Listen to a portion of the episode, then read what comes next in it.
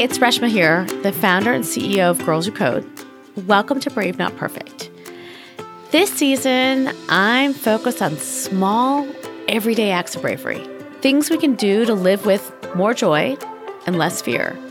Each episode, we're going to try something that makes us a little uncomfortable, like belting out karaoke or trying out a new exercise class. And while these everyday bravery challenges, they have low stakes, this is important stuff. Because, you know, women, we're taught not to take risks. And it starts real early when our parents tell us to be careful on the jungle gym and not climb too high. We know from studies that little boys, they're given encouragement and they're told how to tackle these physical challenges on their own. At the same time, young girls, we're told to be cautious, to be careful, and we're given more hands on assistance. And all of this, it's got real consequences later in life. It shapes how we think about ourselves and what we think we can do, what we think we're capable of. So, coming up, I'm taking on a physical challenge, one that's haunted me since I was a little girl. But first, I want to get a better understanding of the messages we're sending our young girls and what we can do to teach them bravery and resilience.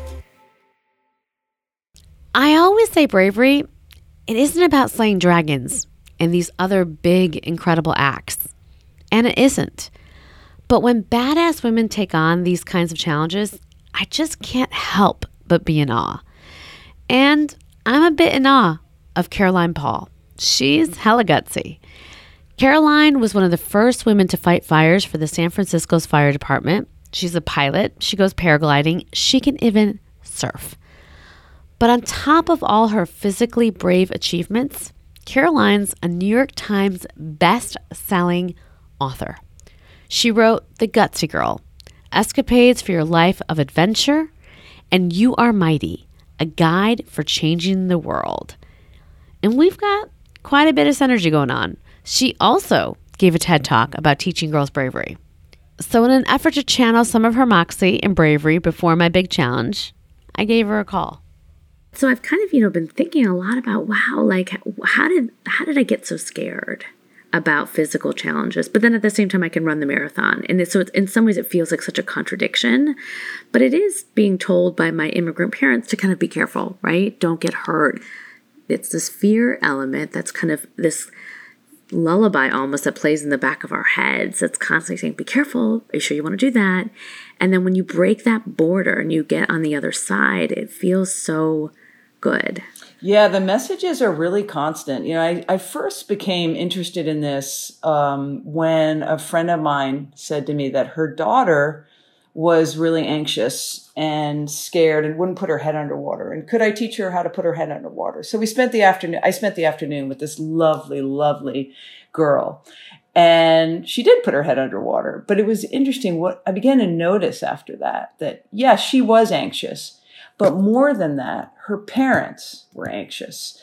Most of what they said when she was outdoors that weekend was, you know, no or watch out or be careful. And there's such an implicit message in there that, you know, we're telling girls that they're just not able. And we would never consider raising our boys like that.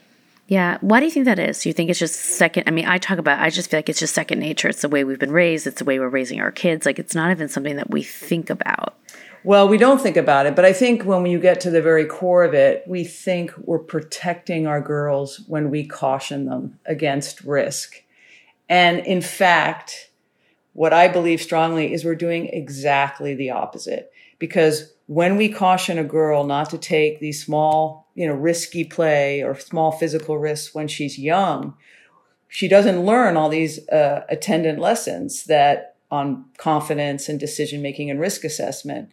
And so, you know, I think we we think that the world is more dangerous for girls and young women, and maybe it is. But in order for us to protect them, we have to teach them to protect themselves, and that means becoming confident in their decision making and learning about uh, risky environments that are actually not that risky. And that's why it's so great when you start a kid young on a playground. Yeah, she might skin her knee or she might even get a couple stitches, but along the way, she's learning so many lessons. And they did this really interesting study on, um, kids that go to the hospital for small minor injuries, you know, like stitches, like we, most of us do as kids. And they found that if you were a girl, your parents were way more likely to tell you, don't do that activity again. But if you were a boy, that wasn't true. You know, and these are not life threatening activities. Um, but we just feel like we're protecting our girls when we caution them. And instead, I think we're raising them to be fearful. I want to talk about fun. One of the things that you talk about, it's not just we don't want you to do these acts just because we want you to be more confident in taking, you know, asking for that promotion. But I also feel like, like girls and women were missing out on a lot of fun and exhilaration, right? Talk about that. You know, there's so many ways to test one's bravery. And bravery is not just physical risk. Certainly raising your hand in class or speaking to the new girl uh, who you want to be friends with. All that are acts of bravery, obviously. But what I believe is that we need to put girls in the outdoors because not only are they learning these valuable lessons, but again, they're also learning fun. And with that, they're learning excitement and anticipation and all these emotions that we have to, I think, become more uh, better at, at recognizing in ourselves as girls. I think boys recognize them because they've played so hard as kids, but girls, we just don't. So I talk a lot about how, you know, fear and exhilaration feel similar physically. You know, the sweat and the little like prickly uh, hair on the back of your neck and the raised heart rate. And if you don't, if you haven't practiced bravery, uh, or micro bravery or risky play, you're going to think a lot of the times that you're simply scared when a lot of what you're feeling is exhilaration. And there's so much opening of your life that happens when you follow exhilaration. Mm, and excitement. So I heard you tried to break a world record. What was that about?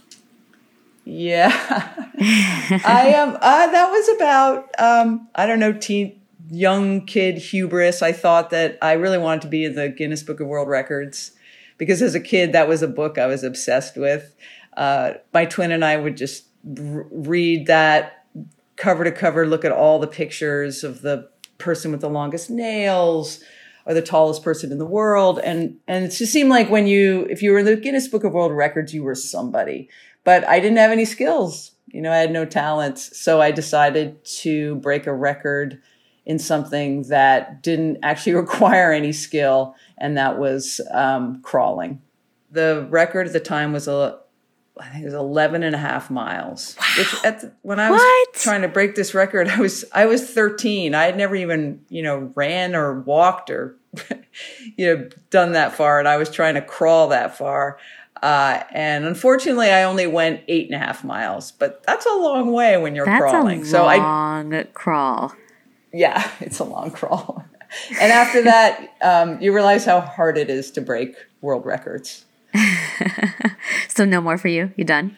Well, no, but I, you know, I'm, I'm, uh, I'm proud. You know, I think failing at something like a world record is a pretty, you know, pretty important thing. It's a, it's Absolutely. something to be proud of. Almost as proud as actually breaking it. And you like crawled eight miles. That's crazy. Like, how many people have done that? Um, actually, uh, surprisingly, surprisingly many. The, the world record now is 30, 35 miles. Wow. Thank you so much. Thank you, Reshma. Keep me in the loop of what you're working on. And if you're in New York or if we ever want to do something together, I, I love everything that you've done. And, you know, we're, I feel like we're kind of so on the same page. Um, and great. Yeah, I'm an can, admirer. Great. That's great. I'm a great yeah. admirer of you, too. So the first time I remember doing something that didn't come easy to me was in the sixth grade in gym class. People were doing cartwheels. Everybody was doing cartwheels. And all the other girls, they were just doing them so easily. It's like they were like these natural gymnasts. But when it came time for me to give it a try, it was a disaster. Uh, it looked like I was playing leapfrog. And I remember after I tried, all the other kids were just laughing at me. And this one girl in particular was just sneering. And she was like, that was pathetic. I felt so humiliated. I just wanted to like run out of that gym class. I never tried to do a cartwheel ever again. And even today, when I watch like my niece and how graceful she is doing her cartwheel, her handstand, there's just like a piece of me that like dies a little inside. Like I wish that I could do that. And I always thought that that was about me, that was about my body, that was about being clumsy. When I was a kid in sixth grade, I was chubby. Like, and it's something I just wish that I could do. Still, today at 43. It's wild. So today, for my everyday act of bravery, I'm taking it on. I'm gonna try a cartwheel. I haven't tried to do one since I was in the sixth grade, but I'm gonna do it today. And I'm scared.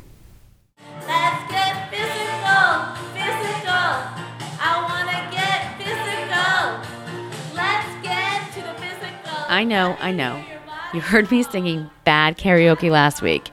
But here's the thing about being brave. Ugh, you gotta keep doing it.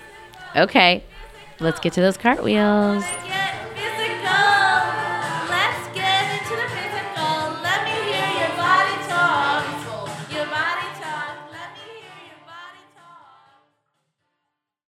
Wow. Okay. So we're heading to the gym, and I'm feeling super anxious. Uh, thank God I have amazing teacher who's coming with me, Laura Melly, who works with me at Girls Who Code, and she was like a famous gymnast or something.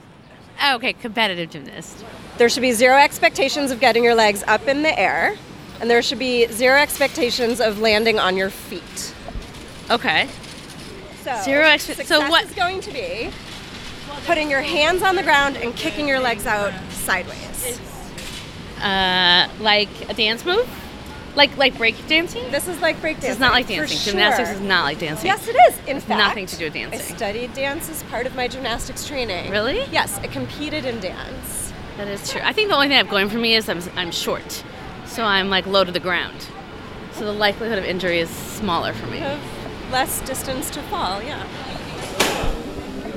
We're at my gym on 14th Street. I love this gym because I feel like um, I came into my fitness in this gym over the past like nine months. Like here was the place where I, my whole my entire body, my mindset changed. So it's like a safe, wonderful space for me where I feel like at home and where I really push myself twice a week. Feels a little safe, comfortable. I'm in my element. I'm brave, not perfect. Should I show you what I can do? That's what I was going to ask. Okay. No judgments here.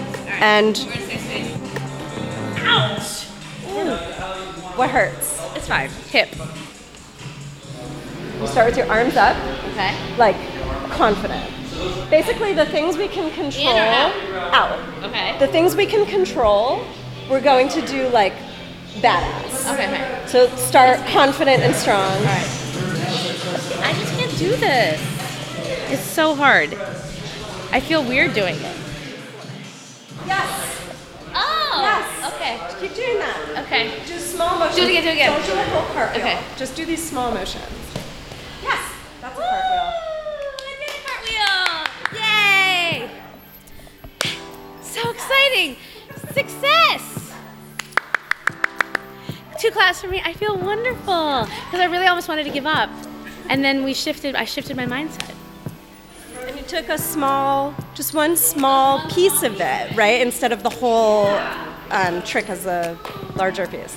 Now I can say that I can do a cartwheel. Yeah. Woohoo! You want to do one for the road? Sure. Best one yet! Woo! I didn't feel like I would actually walk out doing a cartwheel. And it wasn't really, well, see, now I'm going to judge myself. It was a kind of sort of cartwheel, It was a real cartwheel. but not like a beautiful cartwheel. A semi, a, s- Getting into the Olympics. yeah, sorry, you're right. I'm not exactly, I'm not trying out for the Olympics. Was it fun? It was so much fun. And, can I feel, the cartwheel now? yes, and now I feel like I'm not going to be scared to try something else new that I, or something that I've written off that I can't do.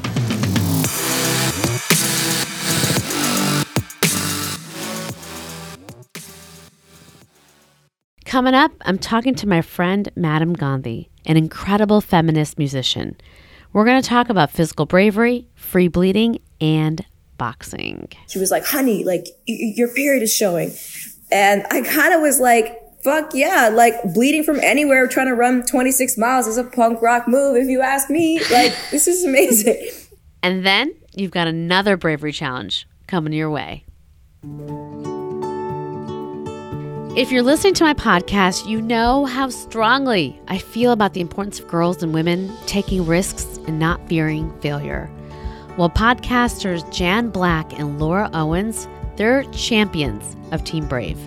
I had such an amazing time talking to them on their podcast, Nobody Told Me, earlier this year. This mother and daughter duo show, it's one of iTunes' top 25 most downloaded new shows of 2018, and I am not surprised. Nobody Told Me has more than three and a half million downloads, and I can see why. Jan and Laura talk to extraordinary people who shine light on the shared human experiences that bring us together and the common challenges that serve as catalysts for our greatest growth. And they bring the perspective of two generations as they get deeply into these conversations and they help their listeners get through life's toughest times. To find out about some of those things that nobody told you, check out the Nobody Told Me podcast. Listen and subscribe on Apple Podcasts, Spotify, SoundCloud, and wherever you're listening right now. All right. Well, I did that cartwheel, and look, it wasn't pretty, but I did it. I stood up to that childhood fear, and you know what? It feels really good. And God, I don't want to do this because it makes me feel so vulnerable and embarrassed, but I am posting a video of that cartwheel on social media because I want y'all to see my cartwheel. It was bad, it was nowhere near perfect. But bravery and facing your fears and taking on these challenges, it's kind of messy. And when you're all out there doing your challenges, I want you to really know and understand that just trying and putting yourself out there, that's success. It doesn't matter how it turns out because you're being brave. So you can find me awkwardly cartwheeling on the internet. I'm at Reshma Saujani on all my social media, so super easy to find. And I'm hoping that watching me be really, really imperfect helps you be okay with your imperfection too. And while we're talking about letting go, I've got quite the inspiring person to introduce you to Kiran Gandhi. She's incredible. She's been making waves in the electronic music world under the name Madame Gandhi. I love that name. Her work is a feminist act of resistance against the misogyny that we often hear in music. As Kiran says, she doesn't want to turn up to the sound of her own oppression. So she's starting to make beats on her own.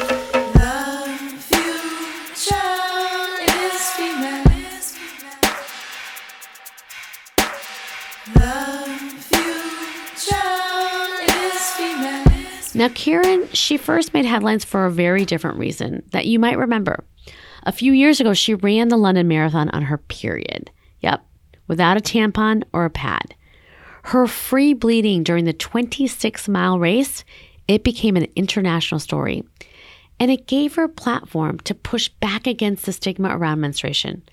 I'm so excited to have Kiran join me on the show today. Tell me about the day of the race for you. Did you plan, you know, to be an activist that day or did it just happen? I remember um, I was in my second year of business school at Harvard, and I had been training that entire year for the marathon.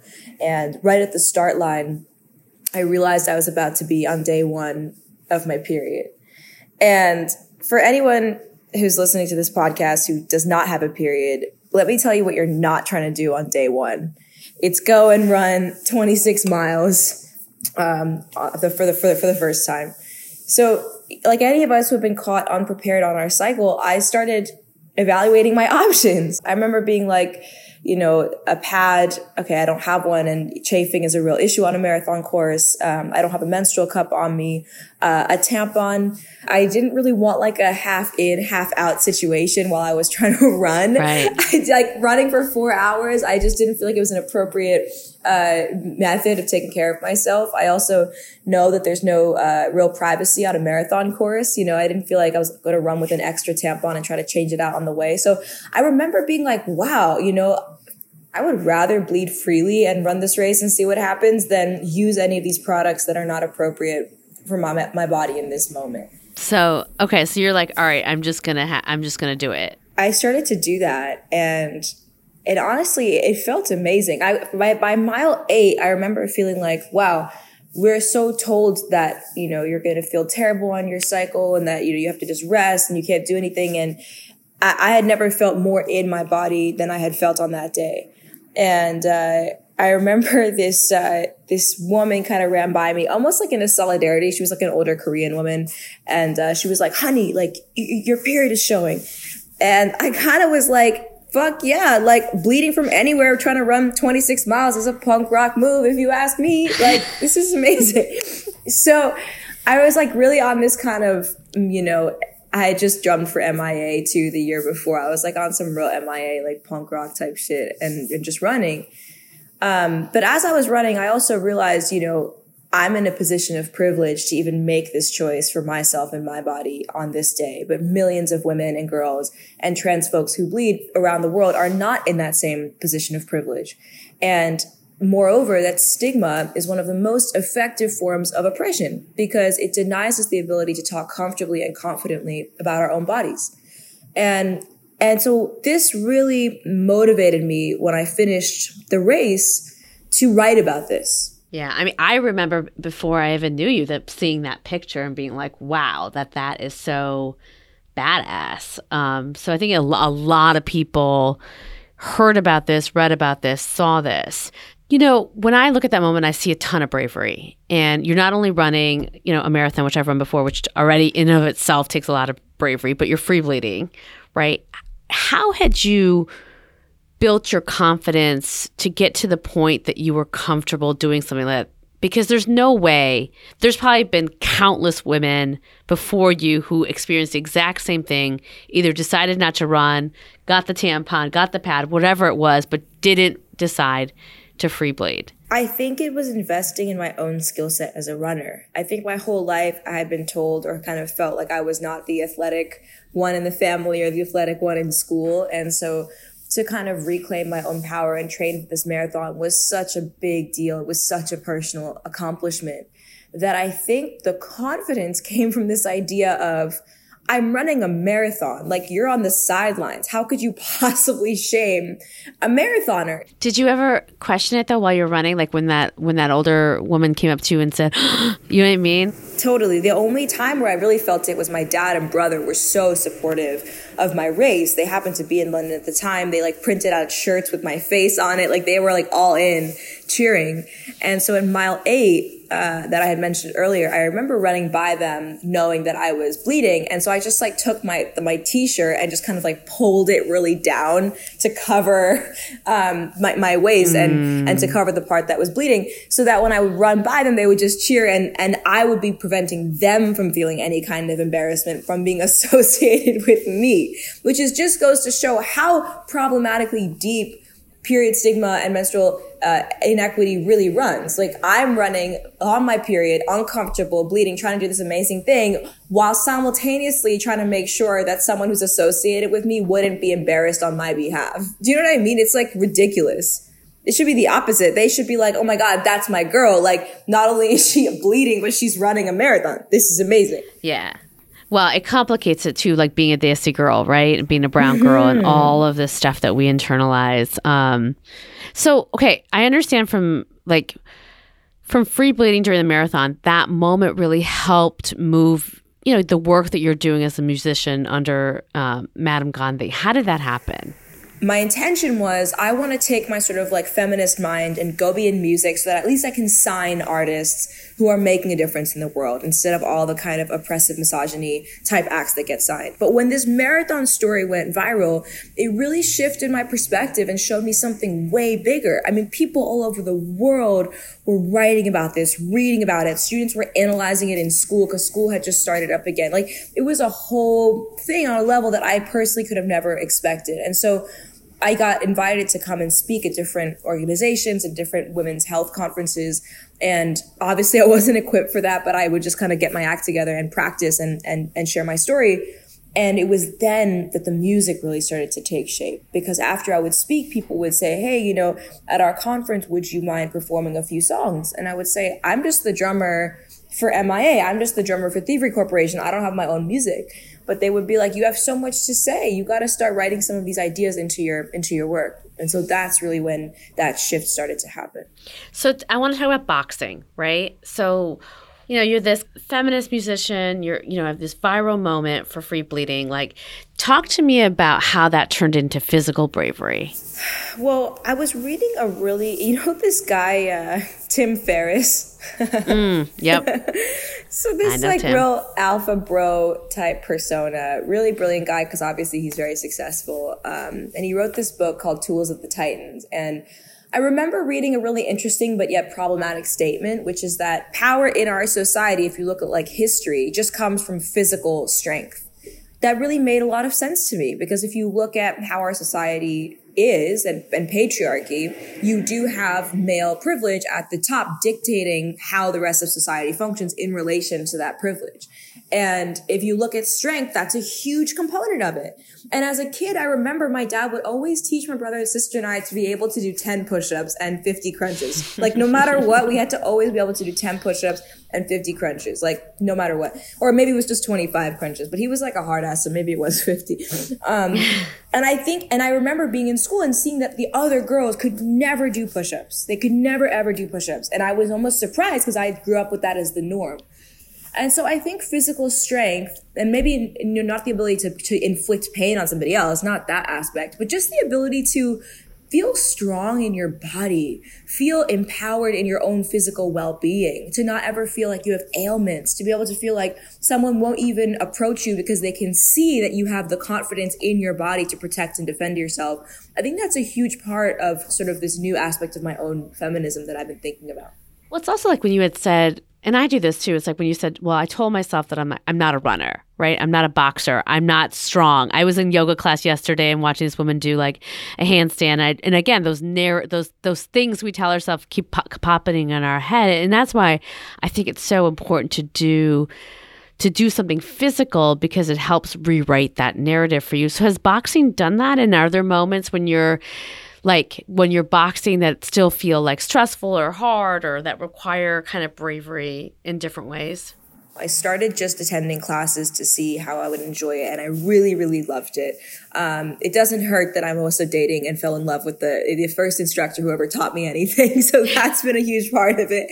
Um, but I think that for me, the boxing, it kind of reminds me of the way I felt about running a marathon. Like it just feels wild. Like the second you start doing drills with somebody else and you actually have to defend yourself about getting, from getting hit in the face, it just has this like, badass, raw, honest quality to it. And I also love boxing for the same reason I love running is you don't need like machines and like money and the works and all this fancy shit. It's just like, can you keep your fists up and like stay alive for three minutes? Like, I think it's fucking badass. Does it help you get out of your head?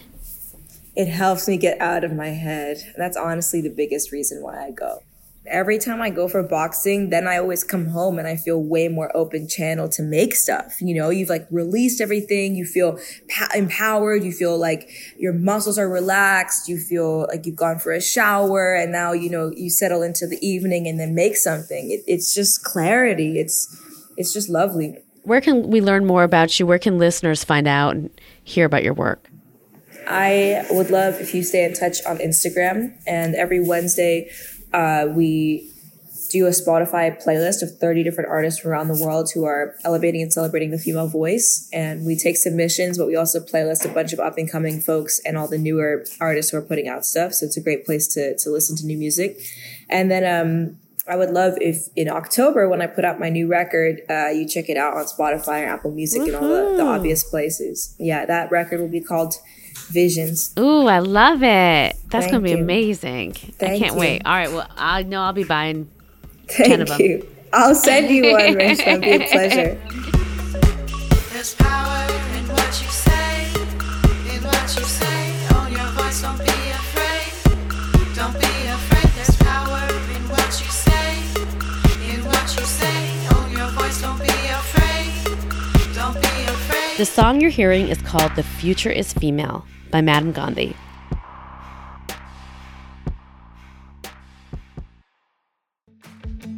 So it's time. It's time for your bravery challenge this week, and I bet you know what's coming. It's time for you to get physical. This week, I want you to do something adventurous, something your body isn't used to doing. Not to get into shape or, or lose five pounds, but to just get your adrenaline going and use your body in a new way. Maybe your challenge is to take a new exercise class or hop on a bike and ride a mile. Maybe you go to a rock climbing gym or just take a run around the park. Or maybe you take it to a new level and sign up for that 5K you've been wanting to run, or even a marathon. And I want to hear about how your challenge goes. You can leave me a voicemail at 347 76 BRAV. Again, that's 347 76 BRAVE. You can also call that number to just ask me a question or share your Brave Not Perfect story. We might even share your message on the show. You can find that number in the description of this episode. In fact, I've got a Brave Not Perfect story to share with you right now.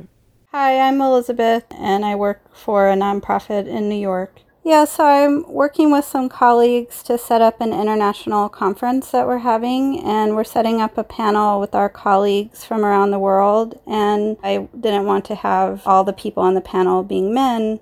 And originally, when I was talking about it with these two men who I'm organizing the panel with, I was just kind of talking around the issue. But then when I finally told them explicitly, you know, why I wanted to have a gender balance on the panel, they were really receptive and then they were recommending some other women who they thought would be good. Before I said that to them, I was kind of just imagining that they might have a negative reaction and saying that gender has nothing to do with this panel. But um, yeah, it felt good when they were supportive and they were suggesting other alternative people. So that was positive. So brave.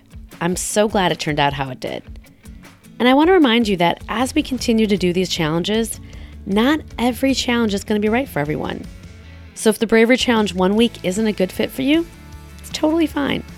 Do something else brave, something that makes sense for you. Make sure to listen next week because you're going to hear a big secret about me. And as always, you're going to hear from some incredible women about their brave, not perfect journeys. In the meantime, I want to invite you to keep the conversation going at the Brave Not Perfect Facebook group, where you can connect with me and other listeners. I'm so overwhelmed by all the incredible Brave Not Perfect stories people are sharing. This community is amazing. Hey, I'm Ashley, the executive producer of Brave Not Perfect. If you enjoyed today's show, one way you can be such a huge, huge help is to tell a friend about Brave Not Perfect or leave a review on Apple Podcasts. I want to give a special thanks to my partners in crime, Tanya Zaporonic and Charlotte Stone, who co produced this episode. And of course, Deborah Singer and Jenny Josephson, who help us shine brighter than the most excessive body glitter. And it couldn't be done without Gloria Noel. She not only took video of Reshma's cartwheels for your viewing pleasure, but somehow finds time in our fearless leader schedule for all of our antics by playing the most precarious game of Tetris with great skill. Thanks for tuning in. We'll see you next week